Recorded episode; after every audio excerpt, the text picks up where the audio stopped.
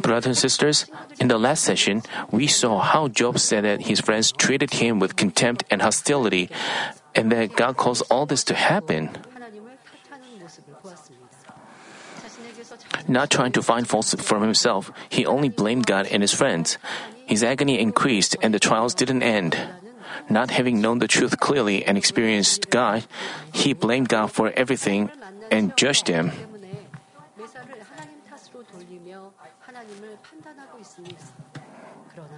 But we've heard and known the truth and experienced God's grace. So I told you that we have to find the cause of all problems from ourselves and quickly recover God's grace.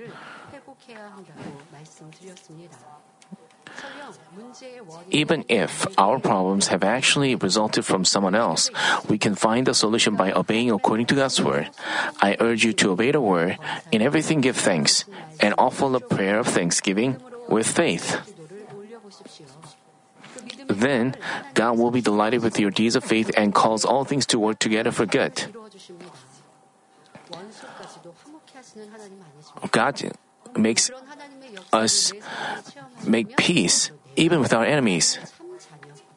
Then we can become His, when we become His true children, God intervenes in our life. We are praying like, God, please guide my life. We also pray, please improve my heart, inspire my, my heart. We pray, committing things to God. And it feels like if it'll be so good if we receive His guidance, but in real life, we cannot offer ourselves entirely. We cannot offer our heart. We cannot offer, devote our. Uh, we just do with our time uh, as we please. We want to do this and that, even though while we live follow untruth, we pray that Father God will guide our life. Then how could God possibly lead our life? We have to live by the word and obey according to his word. Then Father God will guide our life and guide our steps. So, through this lectures on Job, we have to realize that realize how much we have been living by the word. If we blame others for our trouble, we are not committing things to God. In order to make God intervene in our life, we have to blame ourselves for our troubles. Then Father God will resolve our problems. Hopefully, you will have a chance to discover yourself through today's message and come forth as change in life. Job said in chapter 16, verses 12 and 13, I was at ease, but he shattered me, and he has grasped me by the neck and shaken me to pieces. He has also set me up as his target. His arrows surround me. Without mercy, he splits my kidneys open. He pours out my gall on the ground.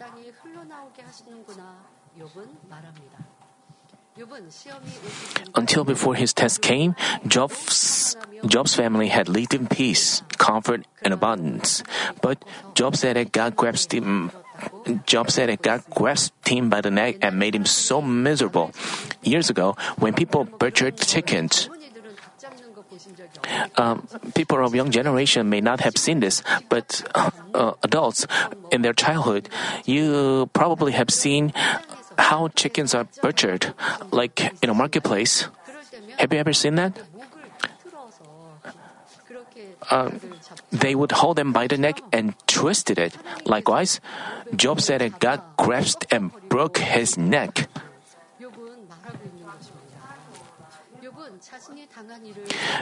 As Job thought over what he had gone through, he found God to be uneven and merciless. Uh, harboring such tremendous misunderstanding against God, Job dared to make vicious comments against them. In the human body, the neck serves as the support for the head. The head symbolizes highness, dignity, and everything prideful. So Job's neck, which propped up his head, having been broken, signifies that God destroyed his mindset or firm resolve. That's why he had become weak, Job claimed. He also said that God on, uh, he also said that God not only set him up as a target, but had his arrows mercilessly hit him from all directions. Uh, like back in the age, uh, medieval times, when people fought with swords, people, when enemy troops were captured, people with authority, they had him set up stand a few a few feet away. They made a target of a person and played with it and killed them. As we have seen such scenes in the movies or something. But Job said that Job, uh, God made a target of him. God was bothering him like that.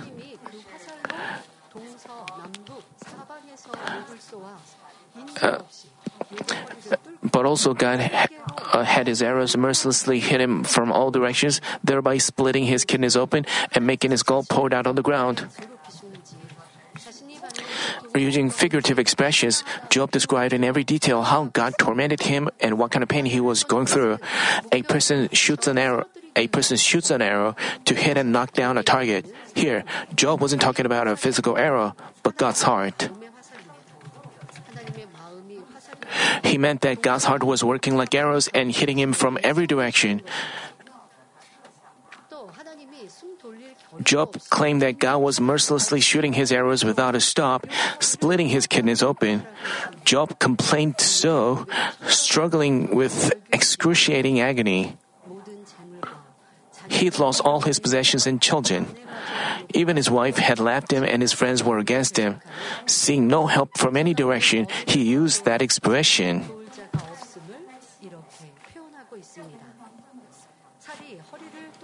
God's arrows splitting his kidneys open or piercing his back signifies that he'd, all, uh, he'd entirely lost control over his body. When a person has his neck injured, his body is still functional from the neck down.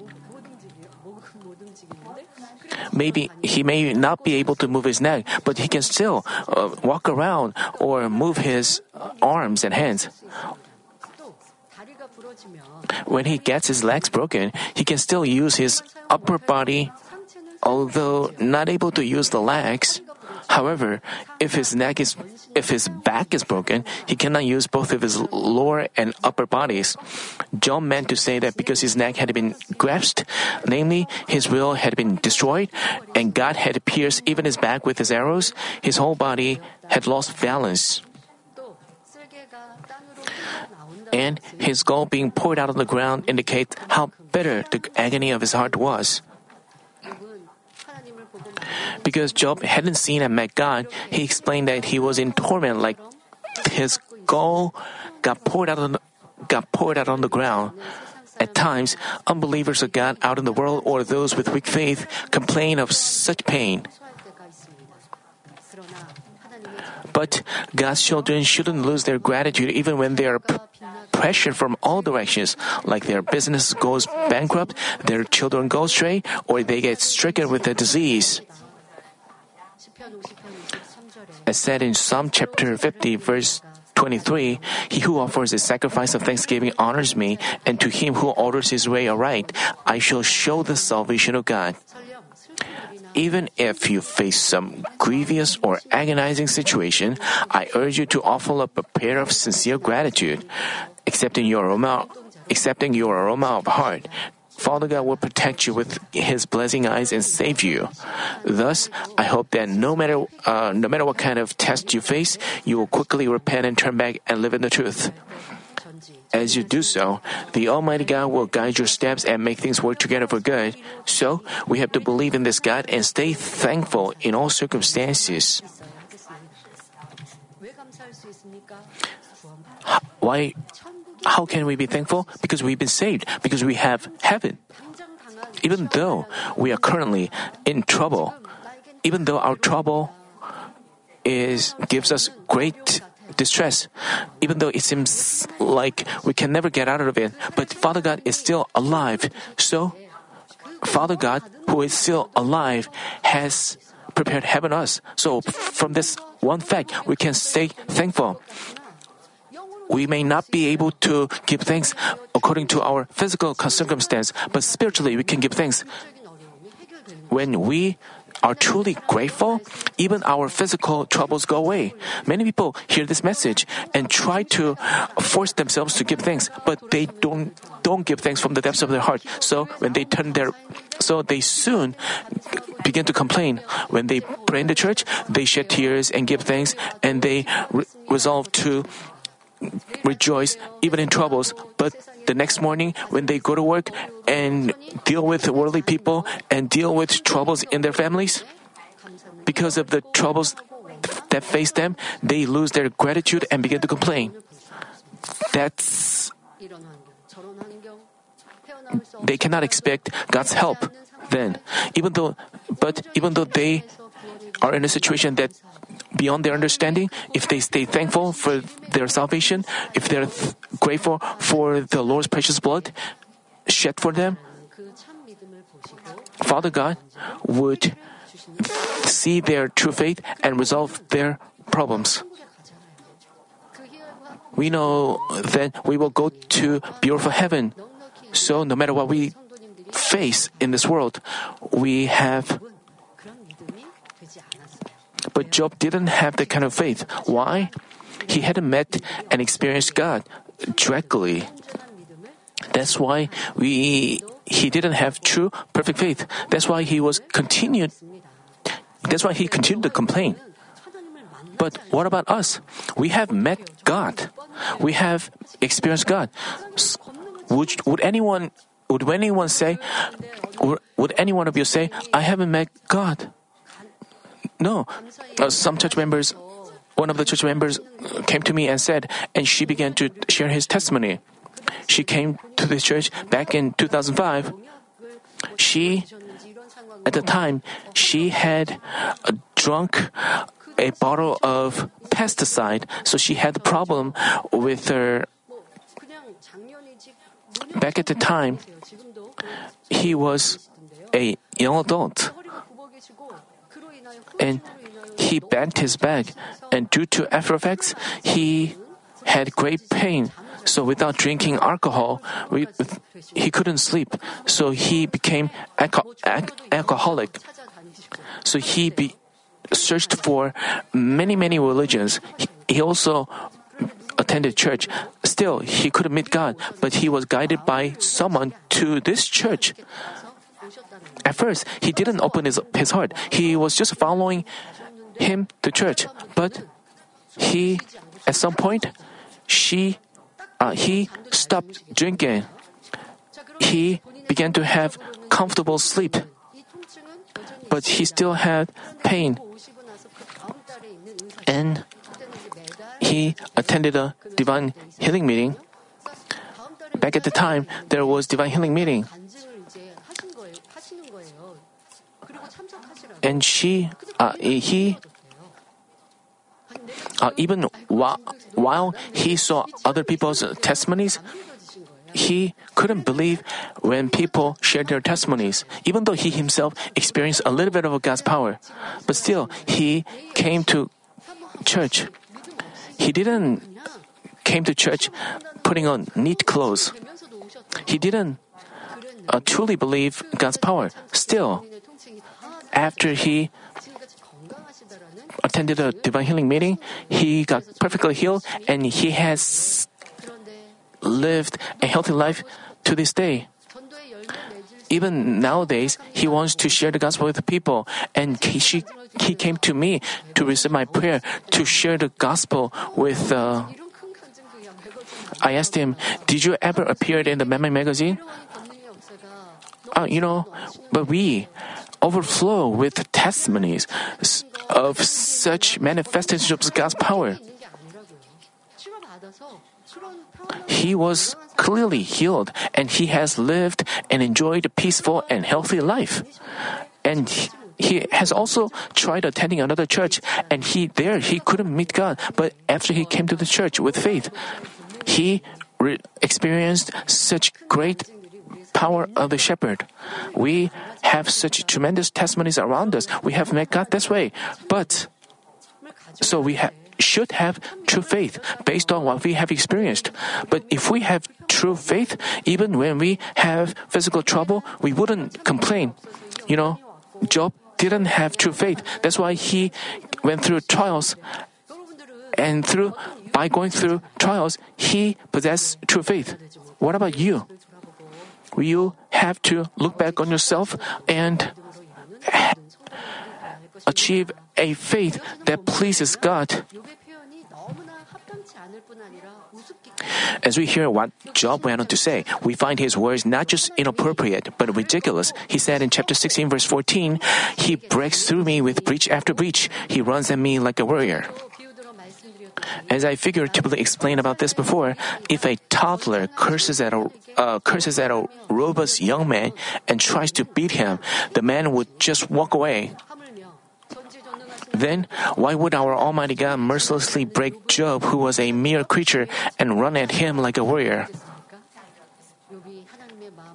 Because Job hadn't figured out God's heart, he harbored such absurd misconceptions lot of people, more than we expect, place the blame on God, saying like, God has tested me like this, He's given me this trouble, He's striking me with a disease, etc. Even while they suffer various troubles and trials due to their own shortcomings, they often say, God is continually striking me. While they themselves are to blame for their troubles and failures, they think that God has stricken them, considering him to be a scary one. As for Job, it's not that God broke through him with breach after breach without a reason. He underwent the trials out of his own evil.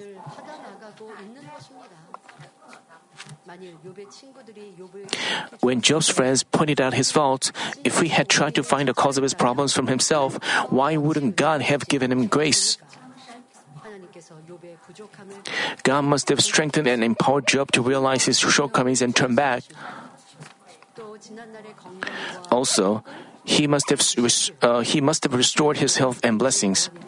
Yet, Job attributed his problems to others and continually poured out evil, making his trials prolonged.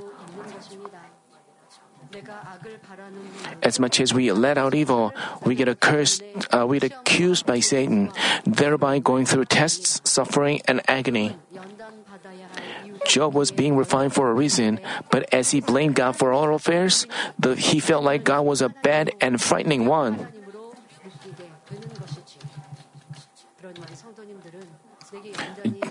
So when you when you feel like your pro- trials have been prolonged, you have to know that you still have evil. You still you still don't blame yourself. You know, Job was blaming God a lot. But if you apply the message to your situation, do you blame your spouse? Do you blame your parents, neighbors, and friends? Blaming others itself is served as the reason for your trial. So you have to look back on yourself and change yourself. When trials come, you have to pass them quickly. You have to turn them into blessings. To do so, you have to discover yourself and change yourself. When you change yourself, you turn your shortcomings into beautiful things. You shouldn't just spend the times of trial. Uh, you should change yourself. Then your trials turn into blessings and you will receive uh, answers. Job went on to say in chapter 16, verse 15, I have sewed sackcloth over my skin and thrust my horn in the dust. Namely, as God broke through him with breach after breach, his skin looked like looked just like it was covered with sackcloth.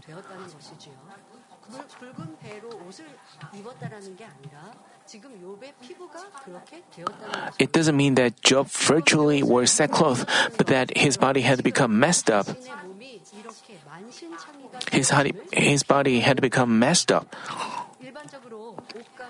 As for clothing materials, if their thread is thin and soft and has beautiful color, they are of higher quality and more expensive.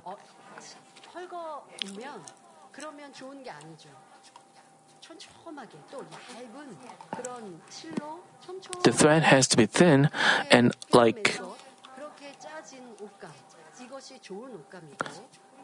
This is good clothing material, and the thread has to be soft.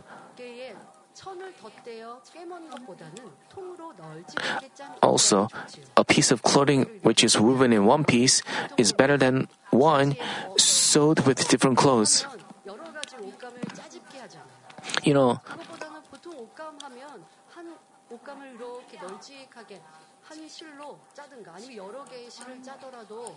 a clothing which is woven in one piece, like, but according to Job, he was he was describing uh, his body condition using that expression. Um, from the passage, sackcloth refers to a rough piece of clothing not woven and organized in seamless ways. Many years ago, in Korea, ordinary people mostly made clothes of cotton or hemp. You know, sackcloth has rough, uh, rough, I mean, clothes made of cotton. Uh, uh, clothes made of hemp has a rough feel. But silk uh, clothes made of silk were very soft. But clothes made of hemp have a rough feel. Job described that his body condition was like that when they wore it so long that their when they wore it so long that their elbow or knee parts got worn out, they put pieces of cloth over them. In turn, those parts became thick with needle marks. Moreover, the areas around the needle marks easily wore out and got torn apart. Job, like, Job likened his physical condition to this. Namely, Job having sewed sackcloth over his skin refers to the state where his skin continuously hardened and ran with severe boils. Job was speaking of his skin. By the way, how good or evil a person's heart is, or whether he has peace of heart or whether he has peace of heart or not, can affect his skin conditions. When your skin is good, other people may think you are in peace. But when you commit, when you let out evil, your skin becomes darker and your, you may have troubles, you may have skin troubles. It doesn't happen 100%, but usually when people get upset, their skin condition or their skin color changes accordingly. Same for the before Job went through trials, when he was rich, he enjoyed good health. Moreover, because Job had a righteous character, he must have soft and tender skin, but with severe boils, his skin had been severely ruined. Comparing his skin to sackcloth, Job lamented and resented God. He said that all this was because God broke him with breach after breach.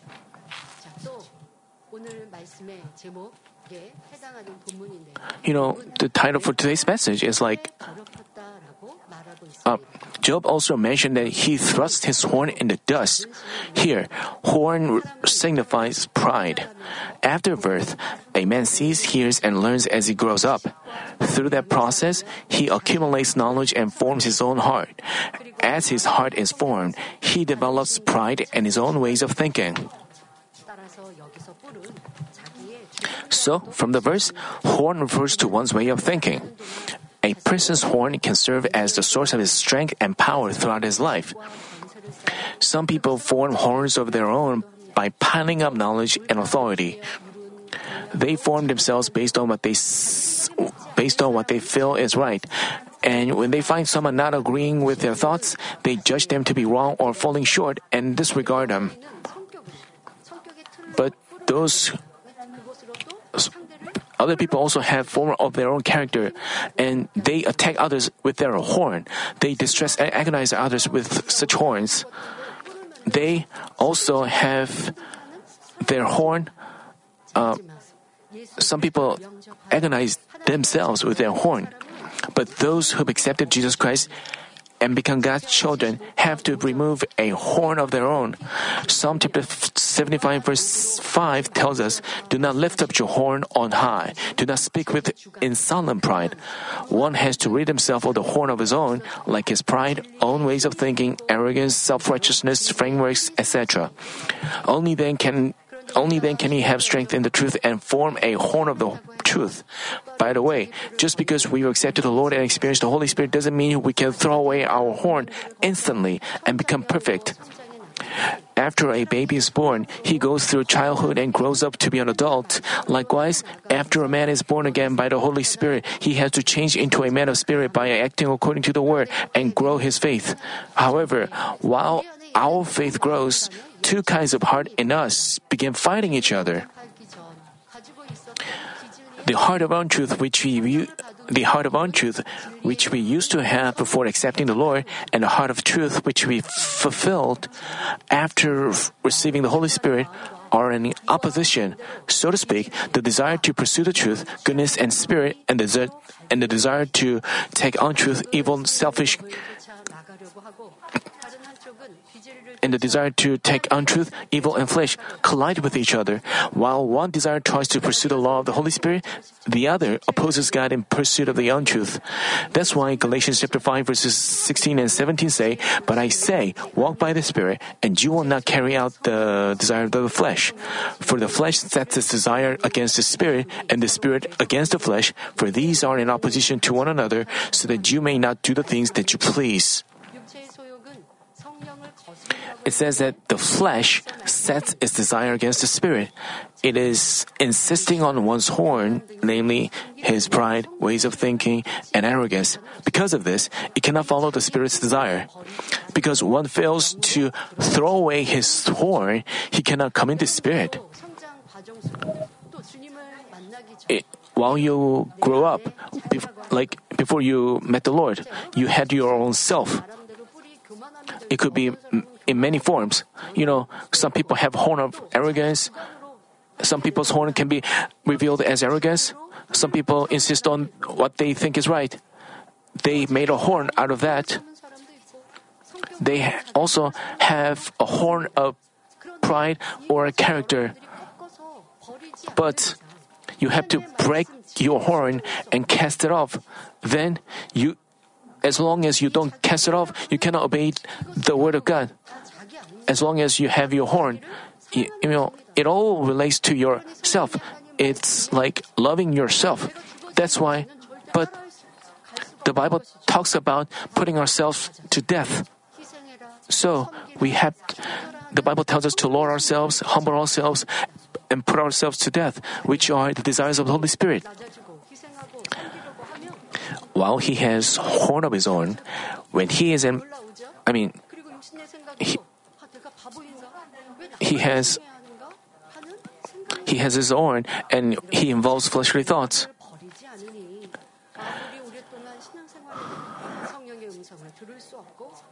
Um, because he refuses to throw away his horn. No matter how long he lives as a Christian, he can neither hear the voice of the Holy Spirit and receive any answers uh, or blessings from God. He has to forgive others, but he cannot. He says that the, the another another person committed a fault again uh, it feels like it make, he makes a loss when he yields.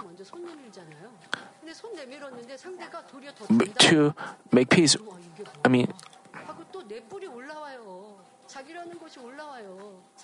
people discuss. So, it feels like he makes a loss by uh, he involves fleshly thoughts because he has a horn because the enemy devil, uh, you know, you have goats have their horns and they attack other animals. You have to discover your or what kind of uh, horn you have. Some people have gentle character on the outside, but they have such strong character inside they they they don't forgive. This is this means he has such strong horn himself uh, himself in himself. He may say, "I don't fight with anyone," but he has his horn, which is stronger, and that's why he cannot uh, become a man of spirit. You have to know how you have formed your horn, how you formed yourself while growing up. You have to discover them and cast it off. Uh, that's why Apostle Paul confessed in 1 Corinthians chapter 15 verse 31, I firm brethren by the boasting in you which I have in Christ Jesus our Lord, I die daily. Uh, this means that he would cast off what he had learned and acquired before knowing the Lord, everything that he thought was right, and his pride, opinions, self righteousness, and frameworks. He he declared that he would uh, throw away all untruth, and he said he would boast of them. And people have uh, people boast of their beauty, uh, of their physical fruit, but but Apostle Paul he boasted of the fact that he was putting himself himself to death uh, is, it is just as you said in Philippians, uh, Philippians chapter 3, verses 7 and 8.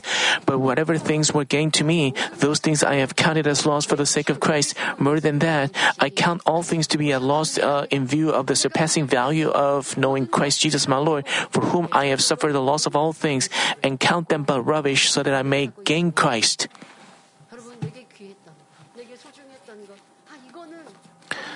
You may have there are things that you cherish that you don't want to cast off. When you cast them up, then you, you are like pouring a most precious perfume on Jesus' feet. That way, you can give out the aroma of Christ. Then Father God will pay you back with your His power and answers. But if you still insist on yourself, insist on yourself, and you still refuse to cast off your precious things, you have to count them as rubbish. As we break and cast off our horn this way, we can become a man of spirit, the truth, and character resembling that of our Lord.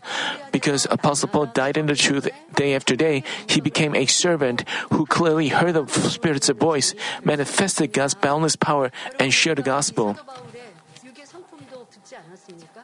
We have learned about the Apostle Paul's character when he thought something was right, he didn't relent. He also liked to dispute with others. He was such a person. Once he found something was right, he didn't relent. But even such a character was broken after he met the Lord. He became able to embrace all kinds of people, and God gave him power so that the gospel could be preached to many people. He was used for precious purposes. If Apostle Paul had insisted on his thoughts and what he thought was right, he wouldn't have been used greatly like that. Apostle Paul tried to share the gospel in Asia Minor during his second mission trip, but he received an inspiration that it'd be better not to visit the region. After a while, he was convinced through a vision that the that the inspiration was correct, um, exact. He saw a vision where a person of Macedonia said to Paul, Come over into Macedonia and help us. Obeying this, Apostle Paul went over to Macedonia, and after he preached the gospel there, churches were set up in many parts of the Macedonia, and many people became believers. As he put himself to death day after day through trials, he became a fully obedient apostle of, of power. So, when we uh, receive the fullness of the Spirit, we are inspired by the Holy Spirit. We know what is true. We know that our walk is the blessed path. This is the blessed path to New Jerusalem. But if you still insist on yourself, as you go back to your daily life, you again feel tired, feel worn out, you find your life of faith very difficult because people continue to have their horn alive, they you have to put yourself to death completely.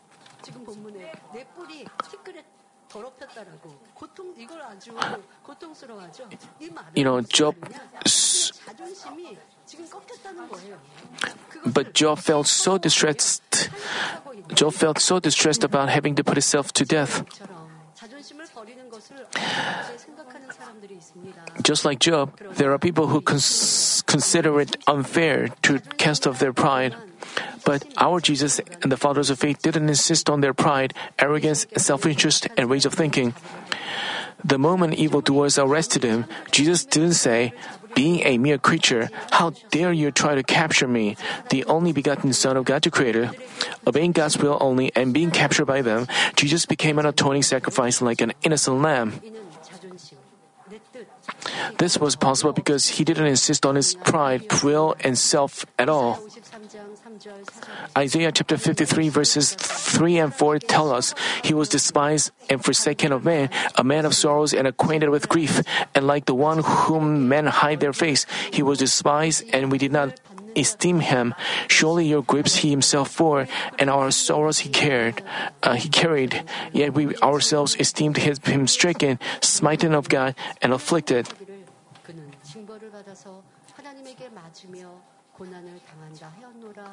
하기를 그는 징벌을 받아서 하나님에게 맞으며 고난을 당한다 하였노라 기록되어 있습니다.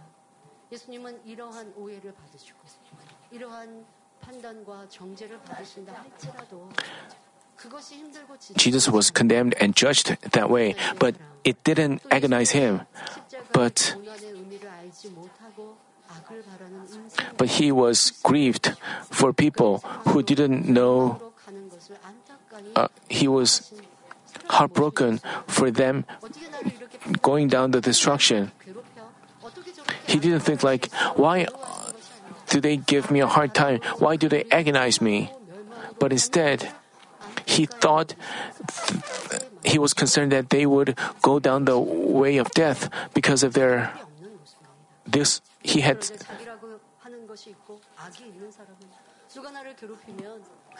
but people with evil when they're when they're hurt they feel distressed but people without a horn even another when another, another person commits evil he is concerned of his committing concerned about him. He had such goodness. This proves that he doesn't have his horn but we also find in Isaiah chapter 53, verse 7, he was oppressed and he was afflicted, yet he did not open his mouth, like a lamb that is led to slaughter, and like a sheep that is silent before its shearers. So he did not open his mouth. The same went for our fathers of faith. When Moses was a prince in Egypt, he had such a strong horn, didn't he?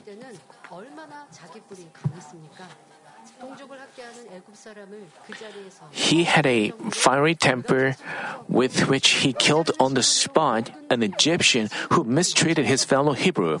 As a prince, he was confident in all areas, but after he's gone through trials, tending to his flock for 40 years, he had no horn. It said in Numbers chapter 12, verse 3, Now the man Moses was very humble, more than any man on the face of the, fa- uh, face of the earth. As for Abraham, Jacob, Joseph, Elijah, Daniel, etc., they all had their horns removed through trials, so they were able to obey God's will only. Also, after Jesus' disciples received the Holy Spirit and finished the trials, they were greatly used by God, having completely thrown away their horns. Our horn, which is our pride, arrogance, and ways of thinking, hinders us from having faith and becoming sanctified. Thus, we have to know that the enemy devil likes these things and they are like garbage, completely useless. It said in Matthew chapter 10 verse 39, he who has found his life will lose it, and he who has lost his life for my sake will find it. If we die in flesh, we live in spirit. If you put yourself to death by faith, put yourself to death in your family, church, and for the kingdom of God, Father God will surely allow you to bear amazing fruits of blessing. This is the law of the spiritual realm. It said in Luke chapter 14, verse 11 For everyone who exalts himself will be humbled, and he who humbles himself will be exalted. When we lay down our pride and lower ourselves, God exalts us.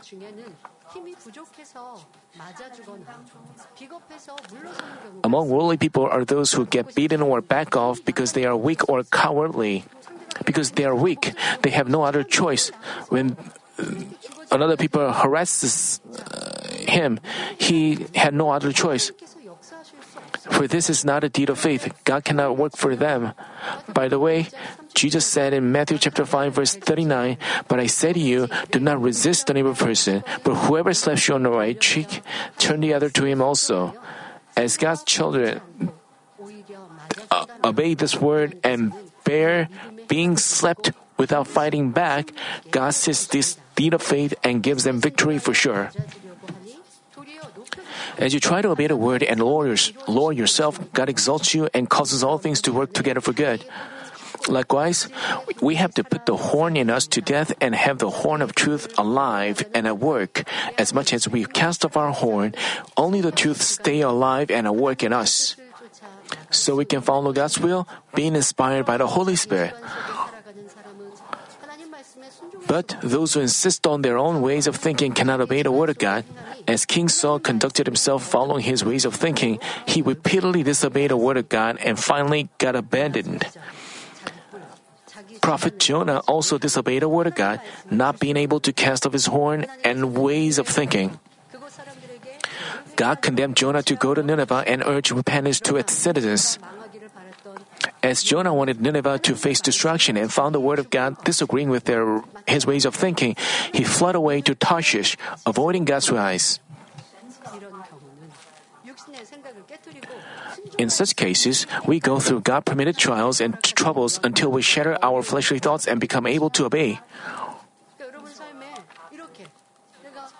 So, in your life, if you have, if you disobey, his will. God wants to, uh, if God wants to refine you, your pro, uh, trials are prolonged. So, thus, to overcome all our trials quickly, we should first deny and thoroughly lower ourselves. Namely, we have to throw away our horn. But Jonah, regrettably, uh, he was given a chance and and he proclaimed the word of God.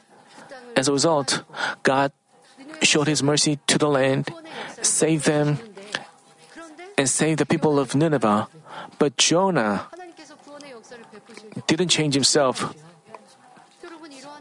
He was displeased when God showed his work of salvation. We also have to check our heart. When God gives grace to others, gives salvation to others, if we are displeased, we have to know how evil we are.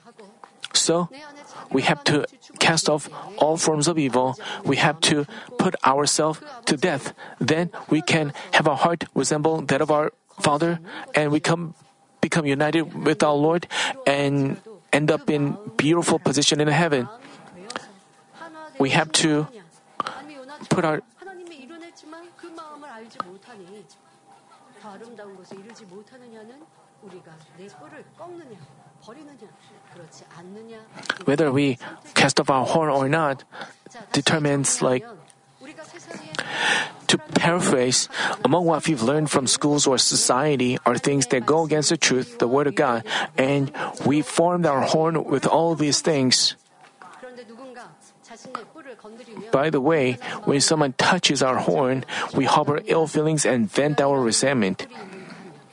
We have such horns as a horn of common sense, a horn of evolution, a horn of selfishness by which we want to oppress and defeat others, a horn of arrogance by which we consider ourselves better than others. There are many horns of untruth to cast off. As for people with a horn of arrogance, their postures and voices often reveal their arrogance. But if they break their horns in the truth, they become humble. So their postures and voices are naturally fixed. Therefore, in order for us to break our horn and become God's perfect children, we have to completely remove ourselves formed with worldly theories and untruth. As we find in 2 Corinthians chapter 10 verse 5, we are destroying speculations and every lofty things raised up against the knowledge of God, and we are taking every thought captive to the obedience of Christ. And after getting rid of the horns of untruth, we have to plant those of truth in us. With the truth being alive and at work within us, we have to walk the way of everlasting life and blessings. Out in the world, if a person conducts tireless research based on his outstanding knowledge, thereby developing or inventing something new, he is called wise. Many, many of people of this kind follow their fleshly horn, their pride, own ways of thinking, and arrogance. But if they don't seek God the Creator and but go the way of death, not knowing about heaven and hell, what could they be called? How could they be called a man of true wisdom? 1 Corinthians chapter 3 verses 18 through 20 say, Let no man deceive himself. If any man among you thinks that he is wise in this age, he must become foolish, so that he may become wise. For the wisdom of this world is foolishness before God. For it is written, He is the one who catches the wise in their craftiness. And again, the Lord knows and reasoning of the wise that they are useless. If we completely empty ourselves before God and prepare a clean vessel, God provides us with true wisdom from above.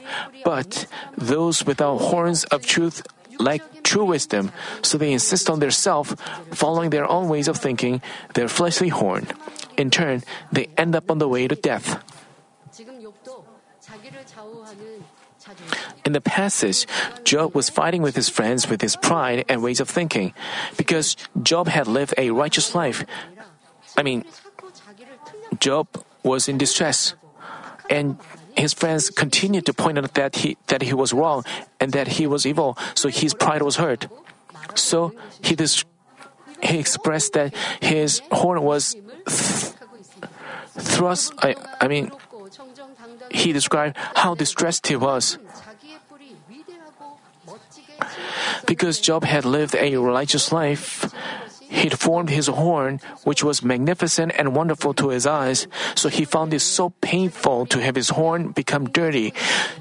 Job thought that his horn was being broken and crushed by God and his friends. So he found it more painful to have his horn trampled than suffering from severe boils and losing his possessions and children. As we see what Job went, as we see what Job, what Job went on to say, we can tell how distressed Job was. Let's talk about it in the next session. Brothers and sisters, from the Bible, we find cases where a person prospered by casting up pride or faced destruction by sticking to his worthless pride. Typical, exam- typical examples were um, David and King Saul. David once avoided King Saul and fled to Achish, the king of Gath, which belonged to the Philistines.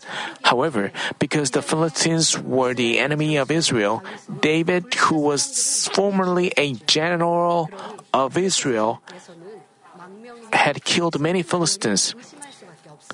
As a result, the Philistines naturally doubted David, who was in exile. David expected that he would be accepted uh, when he was on the run. He, as he saw the look on the faces of the king and the officials, I mean, to comfort the king of Gath and his officials, David pretended to be pretended to be crazy before them, scribbled on the doors of the gate, and let his saliva run down into his beard. Then, not just the king, but his officials despised David. David, uh, David didn't insist on his pride. He didn't think like, "What a great general I am! I even killed Goliath." But how could I lower myself before them? He didn't think that way. Uh, if David had insisted on his pride like that, he could have been killed. But he didn't do that. He checked the situation and decided that he would have to give up his pride to avoid that situation. That's why he acted as if he was a crazy man. As a result, the troubles went away. You know, if we insist on our pride, nothing happens. But if we don't have goodness, we feel like our pride is like our life. Some people say, I cannot give up my, let go of my pride, even if I die. But you have to know that this is stupid. Even if we insist on our pride, it, it is not. If so, we know the truth. So we have to gain wisdom from David's case. That doesn't mean we have to uh, humiliate ourselves before men. We have to know what is a wise way to conduct us. We have to know how stupid it is to insist on our pride. Because David cast off his pride and dealt with the situation wisely, he could become a great king later on. On the contrary, King Saul worthlessly insists on his pride, thereby facing destruction. Even when he disobeyed the word of God and was rebuked by prophet Samuel, instead of repenting, he requested that the prophet save his face in front of his people. He even had a monument set up for himself.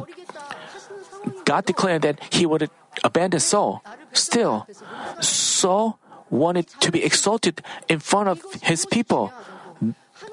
He cherished pride that way. He wanted himself to be exalted before men. He even had a monument set up for himself. He had a horn of arrogance, horn of pride. Consequently, Saul ended up being forsaken by God and faced a miserable death in the battle against the Philistines. As we can see, one's worthless pride only leads to destruction. James chapter 4 verse 6 tells us, but he gives a greater grace. Therefore it says, God is opposed to the proud, but gives grace to the humble. And we find in Proverbs chapter 18 verse 12, before destruction, the heart of man is haughty, but humility goes before honor. I pray in our Lord's name that you will completely cast off your worthless horns like pride, arrogance, greed, etc., and achieve a humble heart, thereby enjoying an honorable life.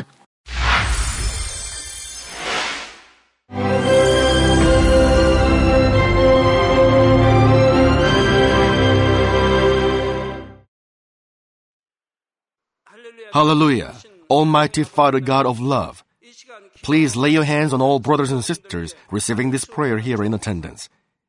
Lay your hands on all the members of the branch churches and local sanctuaries, and all the GCN TV viewers, and those who are watching via satellites, cables, and internet all over the world, transcending space and time.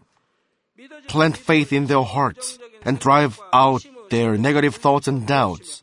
Let all the trials and afflictions leave them. By the fire of the Holy Spirit, from head to toe, scorch their sick and affected parts, including all cells, tissues, and nerves, all internal organs and intestines. Let the light of creation come upon them. In the name of the Lord Jesus Christ, I command the enemy devil and Satan, all diseases, germs and viruses, and infirmities, go away. Let the light shine on them. Scorch their incurable and long-term diseases by the fire of the Holy Spirit. Burn all kinds of endemic and contagious diseases like malaria. Be cleansed and made well. All epidemic diseases, such as colds and fever, go away from them. Protect them from any kinds of germs and viruses and bacteria. Heal them of all kinds of cancers like stomach cancer, lung cancer, liver cancer, breast cancer, womb cancer, intestinal cancer, and all other diseases like AIDS, leukemia, cerebral apoplexy, high blood pressure, low blood pressure, heart disease, lung disease, diabetes, women's diseases, thyroid diseases, and all inflammations. Let them be made whole from polio, stroke, arthritis, herniated discs, and many others. Let all kinds of pains disappear from them, like back pain, headache, and neuralgia. Set them free from epilepsy, autism, depression, neurosis, and all other mental diseases. Loosen them from all kinds of paralysis, and let them get up, walk, and jump. Let them regain good eyesight and restore good hearing. Let the blind open their eyes and the deaf come to hear and mute begin to speak. Heal them of after effects of all kinds of accidents. Restore their ruptured and broken bones. Restore them from burns and let the heat and burning sensation go away from them. Father, let there be no scars left. Be cleansed from all kinds of drug addictions and poisoning. Father, regenerate dead nerves, tissues, and cells, and bring the dead back to life. Father, please bless them to conceive a baby. Bless them to conceive a baby. In the name of the Lord Jesus Christ, I command the enemy devil and Satan, the ruler of the air, the evil forces and their servants, go away from them. Go away, you evil spirits, unclean spirits, deceiving spirits, spirits of falsehood, separating spirits, and all forces of darkness. Loosen all bonds of wickedness and darkness, and go away from them. Let the light shine on them. Father God, give them strength to cry out in their prayer, and empower them with the power to cast off sins and become sanctified. Let them be in good health as their soul becomes prosperous, and let their family be evangelized. Protect them from all kinds of accidents and disasters, and bless them to lead a successful and prosperous life in everything. Please protect your children, their home, their business, and their work by the fiery hedge of the Holy Spirit, with the heavenly host and angels, and with your blazing eyes. Give students wisdom and understanding, and fill their hearts with more passion and desire for study. Keep their hearts and minds from worldly things, and plant into their hearts more fervent love for God. Bless your children and let them give glory to you in everything they do, whether they eat or drink or whatever they do. Let them confess and testify to the living God. I've met God, I've experienced God, and received His answers and blessings.